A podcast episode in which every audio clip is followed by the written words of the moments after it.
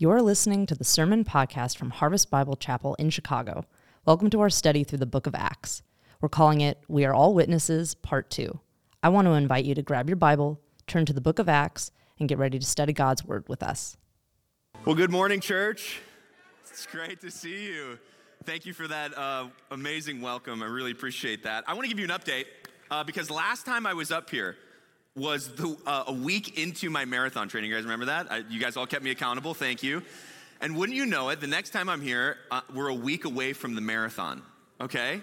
And it's, it's almost here, all right? And I've been training this entire time three months. Been going. Thank you. Thank you. It's been awful. it's been it's been terrible. There has not been a day that has gone by that my legs have not hurt in some way, shape, or form. My knees, my ankles, my hips, whatever. I have been in uh, all of the pain all of the time for three months. And uh, so people ask me, hey, you know, what's your, what's your pace? Uh, my pace is survival. Okay, it's, it's, not a, it's not a number, it's a lifestyle, okay? I'm just trying to finish. And so I'm really excited about it. Thank you for your prayers. If you think about it next week, like right now, I'm probably going to be in a bit of suffering, so if you could pray for me, uh, that would be great. Um, but as I've been training it, it, for this marathon, we've been doing something called a long run, which is like an exceptionally longer run every single week you do it. And uh, in that run, I've been doing it with a particular person mostly. Almost every significant long run that I've done, I have done with Pastor Brian Bradshaw over at the Crystal Lake campus. And it is been a lifesaver doing it with someone else because uh, when you run as slow as we do for as long as we're running, that's a long time, right? You get to the 13, 15, 16 miles, you're out there for two, three hours, right? It's a long time. But what that, what that has, what has happened inside of that is, is me and Brian have really gotten to have really great conversations.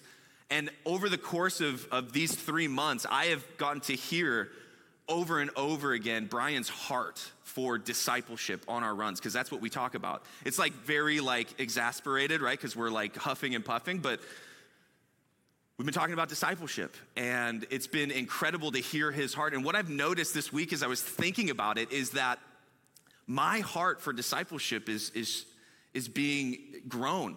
And the passion for discipleship that I have in my own heart is, is, is, being, is, being, is being built up as I'm having these conversations with Brian. I'm thinking more about it. I'm thinking along the ways that, that he's thinking about it because we've spent so much time together.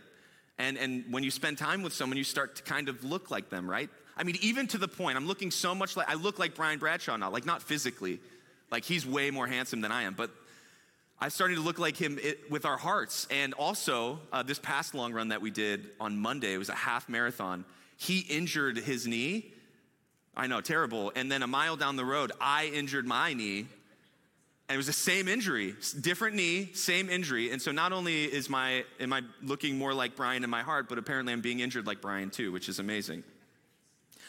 But isn't that true? We all know that to be true, that the people that you walk closely with or closest with are the people that you end up looking like right? And this happens uh, in, the, in the negative or in the positive, right? The, the students, children, this is why your parents tell you to be careful with who you hang out with because they know the truth that, that who you spend the most time with is who you end up looking like. And if the people that you're spending the most time with are of bad character, you're going to start looking like that. Uh, friends, we know this to be true, right? We spend a lot of time with our friends and we start acting like each other. We start using the same language and, and, and, we start talking alike and having the same mannerisms and sometimes the same style, right?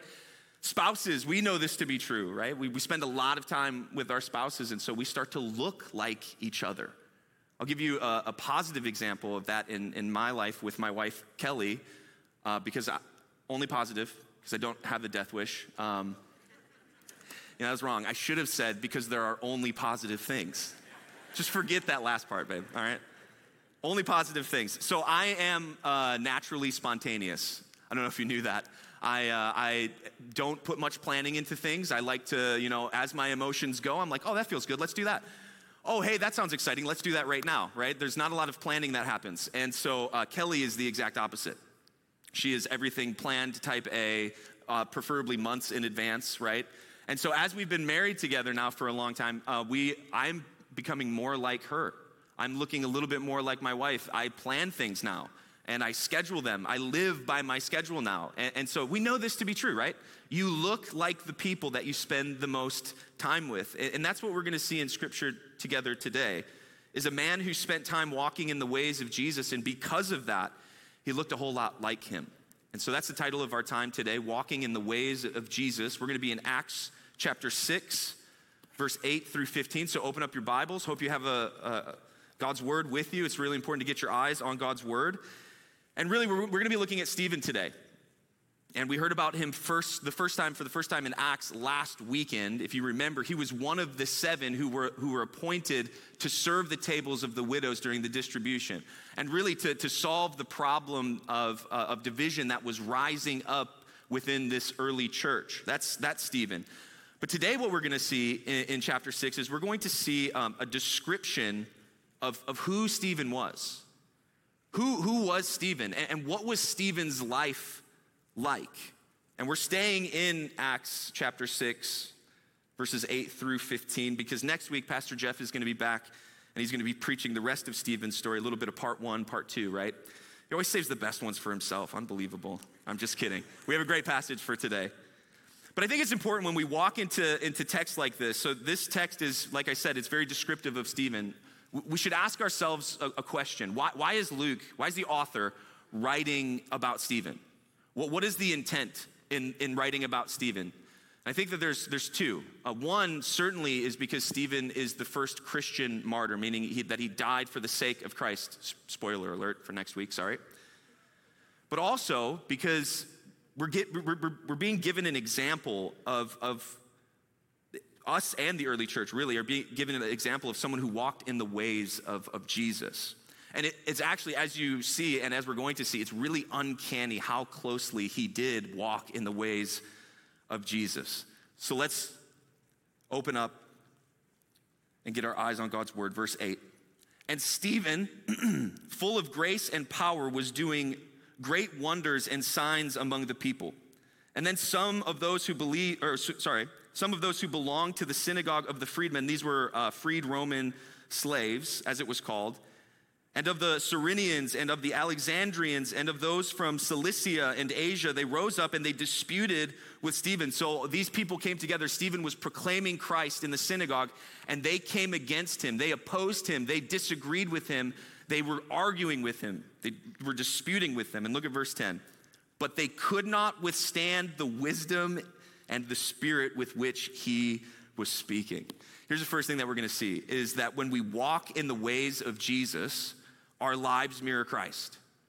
When we walk in the ways of Jesus, our lives mirror Christ, right? The more time you spend with someone, the more that you look like them. And Stephen was a man walking in the ways of Jesus, and because of that, he looked like Jesus. In fact, I want to do a little exercise with you right now, okay? Uh, I'm going to give you some descriptors and I want you in a loud voice to tell me who it looks like, okay? I'm gonna give you the, the descriptors, you tell me who it looks like. Ready? Uh, full of wisdom and the Spirit, full of faith and the Holy Spirit, full of power and grace, doing many signs and wonders among the people. When arguing against the religious, they couldn't withstand his wisdom and the Spirit. Are you seeing it yet? Was falsely accused, was put into an unjust trial was sentenced to death. As he was being killed, he said, Lord, receive my spirit. About the men who were killing him, he said, Do not hold this sin against them. And he was killed unjustly. Who does that look like?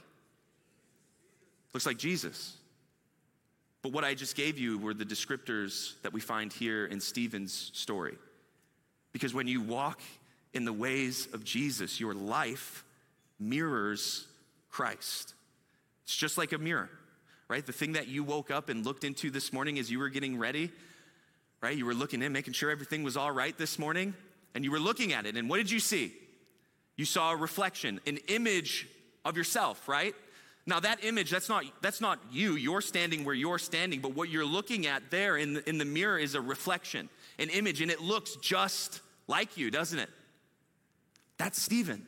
Stephen is a mirror of Jesus. He is a reflection of Jesus. He is an image of Jesus because he is walking with Jesus, you look at the attributes and attitudes and actions of Stephen, full of wisdom in the Spirit, full of faith in the Holy Spirit, full of power and grace, doing many signs and wonders among the people. They could not withstand his wisdom in the Spirit. We see a life reflecting Jesus, don't we? And we, we have a word for when that happens. It's sanctification. Right? I think 2 Corinthians 3:18 says this really well.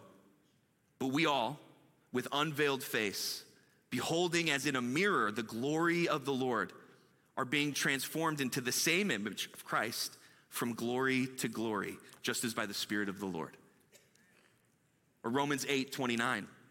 For, for whom he foreknew, he also predestined to be conformed to the image of his Son.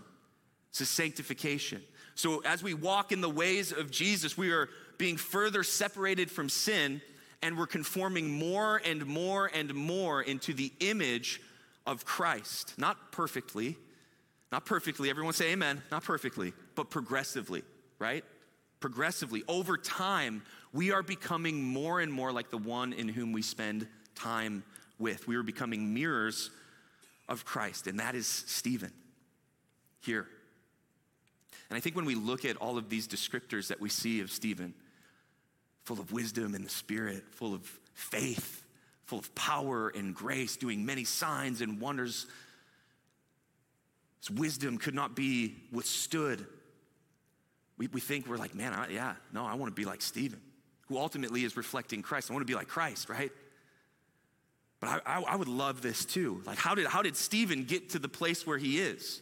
How did Stephen have all of these things be, be true about him? How did, how, did, how did this happen for him? Well, it's because he was walking with Jesus. Was walking in the ways of Jesus. And so then we have to ask the question is, well, how was he walking in the ways of Jesus? What did that look like? And we don't know much about Stephen. This is, this is what we get of Stephen's story. We don't know his full backstory. We don't know his life story. We know just a couple of things about Stephen. But what I can tell you is that uh, there are some things that we can absolutely know about Stephen in the ways that he walked with Jesus. We know these things. Let's actually look at them together. Here's the things that we know about Stephen uh, walking in the ways of, of Jesus. Here's the first one is he was in solid Christian community. And we know that he was in solid Christian community because this is the Acts 2, Acts 4 church, right? They had all things together in common. They were serving one another, caring for one another, loving one another, submitting to one another, proclaiming Christ to a, to a lost and dying world together, right? Because this is the community that Stephen was actually appointed out of earlier in, in Acts 6. This is the community that he, he's being risen up to be appointed to deal with a problem in the church. This is his community. He's part of this solid Christian community. We also know um, that Stephen uh, was a person who served where he was needed. We actually find out that Stephen has some pretty amazing gifts, right? Like he's doing signs and wonders among the people. He's, he's, he's, he's an amazing, uh, he's amazing at apologetics. Like literally, uh, so good that people cannot withstand uh, his wisdom in the spirit, right? Uh, we'll find out next week in, in Acts 7 that he's actually a really great preacher, too. He had a lot of gifts, but when he was tapped on the shoulder and asked to serve the tables of the widows, he did. He served where he was needed in his community. We also know that he followed Jesus' mission because he was in the synagogues preaching and proclaiming Christ seeking to go, therefore, and make disciples of all nations. And he was going and he was trying to make disciples by proclaiming Christ in the synagogue, and they came against him. So, even despite the opposition, he continued to proclaim Christ. He was following Jesus' mission. We know that he read the word or knew the word, might be a better way to say that, because in Acts 7, he gives almost a complete summary of the history of Israel and the prophets and specific quotes he certainly knew the Word of God. We know that he spoke with God because in his last moments he was speaking with God, praying. And we know that he persevered until the end. These are the things that we know that Stephen was doing walking in the ways of Jesus. And I think that I, I could look at this list and I could say, well, I, maybe I could add some things and like uh, maybe some things that I might think are helpful, but I, I really don't think that I need to here. I think that if we really look at the example of Stephen and the ways that he was walking with Jesus, if we were to do these things, we would be walking pretty closely with Jesus.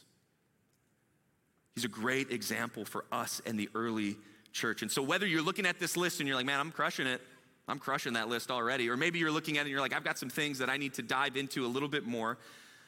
Let's ask this question of ourselves, to you and myself, right? Because when we're looking at this scripture, what this scripture is, it is, it is, it is someone else describing who Stephen was. It is another person looking at the life of Stephen and then trying to give us a picture, the best picture of this is who Stephen was. Someone else describing Stephen. And, and the question is, is if someone was writing about you, what words would they use to describe you? If someone was writing about you, what are the main things about you? Because these are the main things that you need to know to understand who Stephen was. These are the main things. If someone was writing about you, what words would they use? How would they describe you? Would they describe you by your job? Would they describe you by your talents? What you have to offer? By your identity? Or would they describe you how Stephen is described? Because when we walk in the ways of Jesus, our lives mirror Christ. And uh, here's the next one, uh, right there. Yep. When we walk in the ways of Jesus, our lives will mirror Christ. Now, you might think that I just made a mistake. Tommy, that seems exactly like the first point that you made. What's going on here? Exactly. It, it, it's, it is, but it's also, it's, it's not, right? This is gonna be a really easy outline to remember this week, okay? Your life will mirror Christ, and your life will mirror Christ, right? Really easy to remember. Let me explain it. Look at verse 11.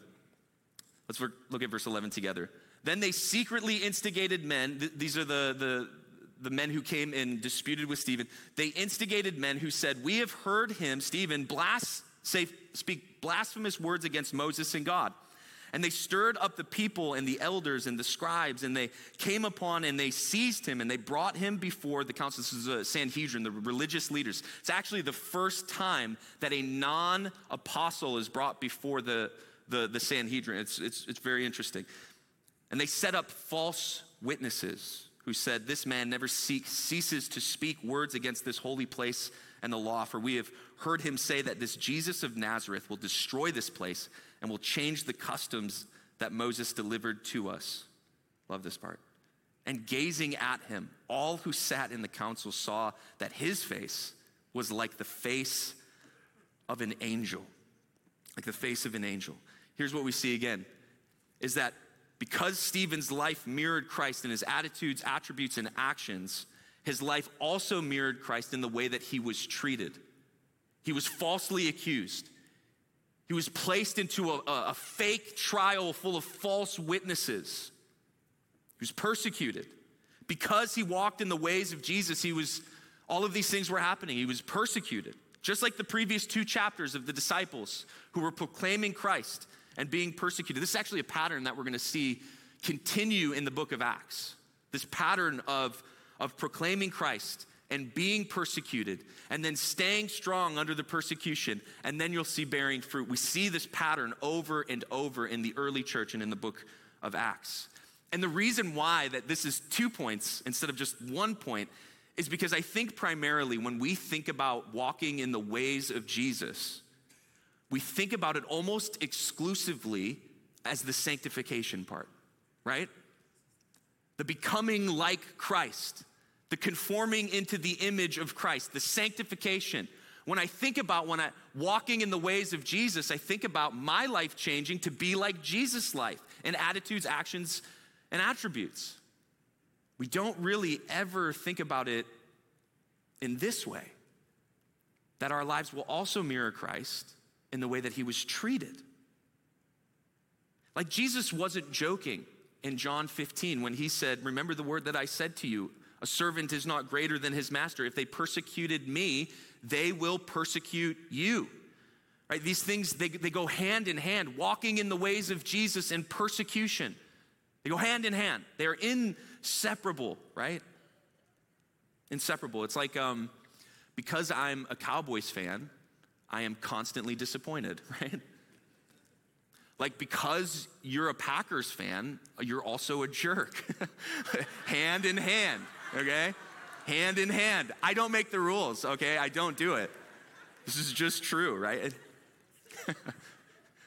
Walking in the ways of Jesus and persecution, they, they go hand in hand. Jesus said it best If you love me, the world will hate you. We don't love that, though, do we? We, we don't love that because uh, we have become quite comfortable. We become quite comfortable. Um, and I think that we've become quite comfortable because we really haven't faced hard persecution in America, right? Especially as you relate it to the rest of the world.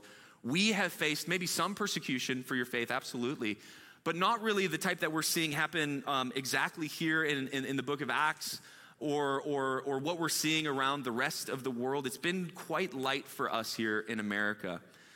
Um, and, and, and, really, this is uh, because we're enjoying the comforts of Christendom. Uh, this is because we are founded as a Christian nation, and therefore we have up- upheld for a very long time Christian values and morals and beliefs in our country. It's been kind of the majority view in our country for a long time. But uh, as you have noticed, and I have noticed over these past couple years, there's been a shift in our culture, hasn't there? Have you noticed it? There's been a shift. And the, and the shift that we are seeing in our culture is that we have become and are becoming more increasingly a post Christian nation, post Christendom. And I, I want to give you uh, three words um, by a guy named Aaron Renn that really helped me kind of walk through the process of what this post Christian world, how, how we kind of got here from Christendom to post Christian, because really this is happening in a lot of places. We, we see this already happening in the Pacific Northwest, it's already happened in Canada, it's already happened in Europe. The, the closer that you get to urban centers, this is happening more frequently, it's already happening. Uh, Generation Z, which is uh, people born between 1993 and 2012, are the first truly post Christian generation. But here are three words to help us understand the movement towards post Christianity it's positive world, negative world, or sorry, positive world, neutral world, negative world. The positive world, this is Christendom, right? And this was up until about the mid 90s, 94 and before. So if you're old enough, I'm a, I'm a child of the 90s, if, if you remember the 90s, the 80s, the 70s before that, uh, you'll remember this is, is that Christianity, Christians were actually seen very positively, right? If you were a Christian, up until the mid 90s, you were actually viewed as a good and upstanding citizen, right? People looked at you and they're like, wow, you're a Christian. That's really great. You guys do a lot of good in the world. It was viewed very positively. Then, after 1994, uh, going into the early 2000s, uh, we entered into the neutral world. And this was very indifferent of Christianity. Oh, you're a Christian? Oh, good for you. Good for you. I'm like, I don't believe that in that stuff. I kind of got my own thing that I'm doing over here. Good for you. But I'm going to do my own thing. It was indifferent. It was neutral. And then in the mid 2010s, 2014, and beyond, this is where the shift to post Christianity has been taking place. This is the negative world. And you've seen the shift as well as, as well as I have, right? That, that we, Christian, being a Christian, you are now not viewed positively or neutrally, you are viewed negatively by society and culture as a whole, right? Uh, that, that your views and your beliefs and your morals are actually uh, not only wrong, and evil, but are actually considered to be the source of the problem in culture today. Christians are the problem in the culture, and so therefore we must cast them out to the outer edges of the culture. Take any issue that has come up in, in recent memory, right? Abortion is the most recent one, right? What are the things being said through media, through the news, through people online about Christians and their beliefs? Negative, the problem with culture and society. This is, this is the post Christian world. And, and I don't share these things with you um, to make you afraid. This isn't, um, I'm not fear mongering up here, okay? It's just really important that we, uh, as Christians, understand the reality that we're living in, right? It's, un, it's, it's, it's important that we understand that this is where our culture is and where it is increasingly headed so that we can kind of start to change our mind on some things, right? Because right now, when we face persecution, when we face persecution, what happens? We get angry, don't we? We get mad. We get frustrated. We shout about it on social media. I'm going to call my government official. Oh, you just wait. I'm going to get you. All right? You know? I'm going to tell them a piece of my mind for treating me so unfairly. I can't believe this. Uh, oh, you, oh, yeah, you think you're going to per- persecute me? I'm going to persecute you right back. Okay? And I've got the power of God on my side. better watch out. I'm wielding the Holy Spirit over here. Okay? That's what we're like, isn't it? We get angry, we fight back. Or uh, we do the opposite and we throw ourselves a pity party, right? We, we get, we despair about it. I can't believe I'm being persecuted. I am the most persecuted Christian in the whole world. That's how we react and think about persecution right now. And we need to rethink our view of persecution going forward in the post Christian world. We do. We have to. We must. Because look at Stephen. In the face of a, false accusation, a, f- a fake trial. I mean, could you imagine if you were in that situation and people were giving false witness of you? That's not true. That person's a liar. I can't believe that they're saying that about me right now. I obviously didn't say that. This is what I said. We want to make defense for ourselves, right? We want to justify ourselves. What, what is Stephen? What is Stephen? His face shone like an angel in the midst of false accusation and false witness. His face shone like an angel. It wasn't frowning, angry, it was angelic. How could, uh, how could the, the disciples in Acts 5, after they were beaten by the council and released, says that when they left the presence of the council, they left rejoicing that they were counted worthy to suffer dishonor for the name. How does First, First Peter and, and, and James 1 talk about joy in suffering? How, how can you have joy? Like that's that seems like the those seems like they seem like opposites. Suffering, joy, that doesn't seem right. How could you possibly have joy in the midst of persecution or suffering? I think three, three really important reasons for us as we rethink how we view persecution. The first one is that it is a strengthening of our faith. It's a strengthening of our faith. We can have joy because the persecution and the suffering is a strengthening of our faith. James 1 Count it all joy, my brothers, when you meet trials of various kinds. For you know that the testing of your faith produces steadfastness. And let steadfastness have its full effect that you may be perfect and complete, lacking in nothing. The, the difficulty of persecution and suffering, when it comes, what it's going to do is it's going to test your faith, and that testing of your faith is going to produce steadfastness. And steadfastness, when it has its full effect, you're going to be perfect and complete, lacking in nothing. It is going to strengthen your faith. And so when the hard times come of persecution, and it will increasingly, this is going to strengthen our faith. There's a great quote by uh, a guy named G. Michael Hopf. It says that hard times create strong men, strong men create good times, good times create weak men, and weak men create hard times. Just replace that word men with Christians. Okay? And let's let's it's a cycle, right? It's a cycle. Let's find ourselves in the cycle. We are coming from good times, Christendom, which has created weak Christians. The gospel was being watered down for many years. Some of the goal of the church was to look more and more like the world. Weak. And that weak Christianity produces hard times. But listen, here's, here's the reason we can have joy is the hard time is going to produce strong Christians.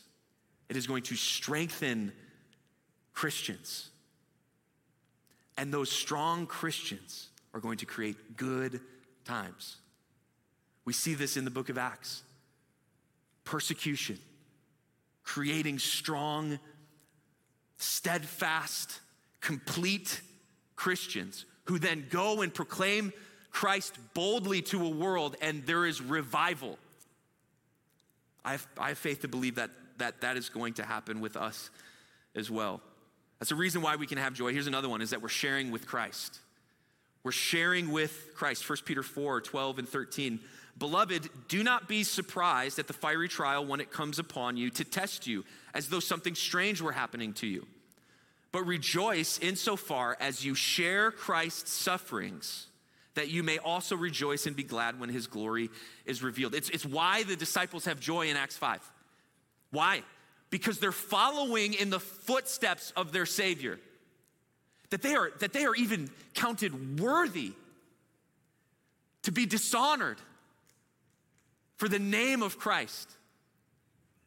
The one who went ahead of us and suffered and died on the cross to reconcile us to God, that we would even be counted worthy to share in that suffering is an honor. And we should rejoice in that. John Piper has a, a great quote in which he says that the closest fellowship you will have with your Savior is the fellowship of his sufferings.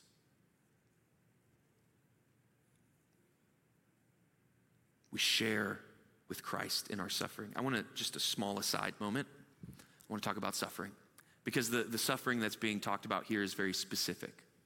Okay, the, the suffering here is persecution. And persecution is specific in the way that um, it comes from proclaiming Christ. Right? There are different other types of, of suffering and persecution. There is um, something to be said about circumstantial suffering. That's where suffering happens to you outside of your control, right? The loss of someone, uh, sickness, illness, circumstances outside of your control. And there is something to be said about sharing and suffering well with Christ in those circumstances. That's not what this is speaking to. This is speaking to persecution. But I, I really want to make sure that we understand that this is not self inflicted suffering, okay? Because maybe you've seen this, I've seen this, right? Is that people will go out and they are abrasive, rude, mean, bigoted, um, they have a horrible take on something, and they then receive uh, persecution for being uh, mean, rude, bigoted, bad takes, right? They, they receive that. And, the, and then on the other side of this, maybe you've seen this, I've seen this, they're like, I'm suffering with Christ. No, you're not. You're suffering because of yourself, right? This is self inflicted suffering. You are suffering because you're mean, all right? That's not the same thing. That's self inflicted suffering. That's not what this is talking about.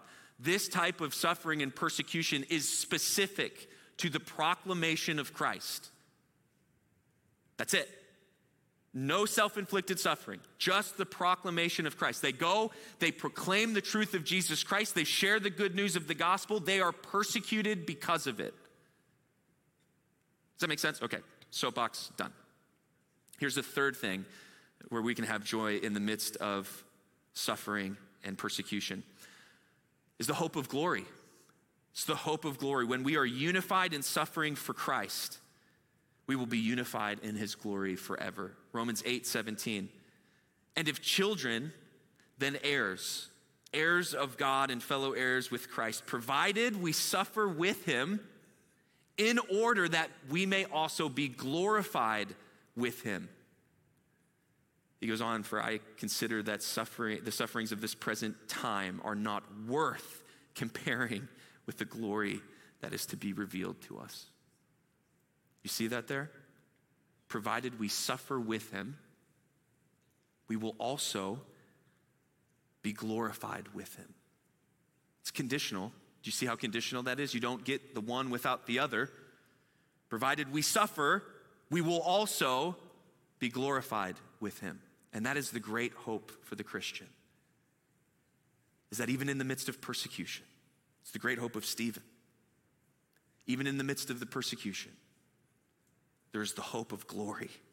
And that glory, this, compared to the, the, the, the, temporary suffering that I have now, it's, it's not even worthy of comparison. And this is, uh, makes me think of the marathon, of course, um, and because I'm doing it. And um, I've been suffering for three months. You guys are like, we don't care, Tommy. You, you already talked about this.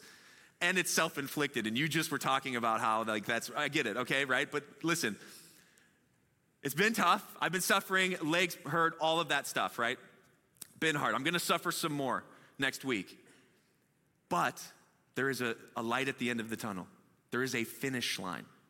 There's a reason that, uh, that the Christian faith is closely related to running the race of endurance, right? There's a finish line.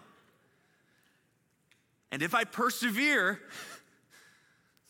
to the finish line, there is a certain glory on the other side of that that makes all of the suffering and the training worth it. Because I will have finished the race. I will look back and say that stuff, hey, that was that was some suffering, but you know what? It was worth it because I finished. And that is such a small, minuscule physical picture of this massive, huge spiritual reality that awaits all of us. Is that the suffering of this present time is not even worthy to be compared to the glory that is yet to be revealed to us in eternity with Christ in heaven. It's not even a comparison, and it is so worth it. And so when you walk in the ways of Jesus, you will also walk the path of Jesus. And when you walk the path of Jesus, you will be glorified with Jesus. That is the great hope that we have in the midst of persecution. So, church, set your minds on the things that are above, not on earthly things. For you have died, and your life is now hidden with Christ in God. And Stephen is an example of that. And he is an example of, of how we should strive to, to, to live our lives, walking in the ways of Jesus, right? Committed to the Lord even in the face of suffering and persecution. Faithful to the mission of Christ, preaching Christ boldly. Spending time with Him in the Word and in prayer. Living in strong Christian community and willing to be used by God for his plan and purpose. Amen? Amen. Let's pray. God, we thank you for our time this morning and just the example that you have set before us in Stephen, who ultimately was following after Christ, who was walking in the ways of your Son, who is the, the, the perfecter, the author and perfecter of our faith. And so, Lord, our prayer today is that you would help us walk in the ways of your Son, Jesus.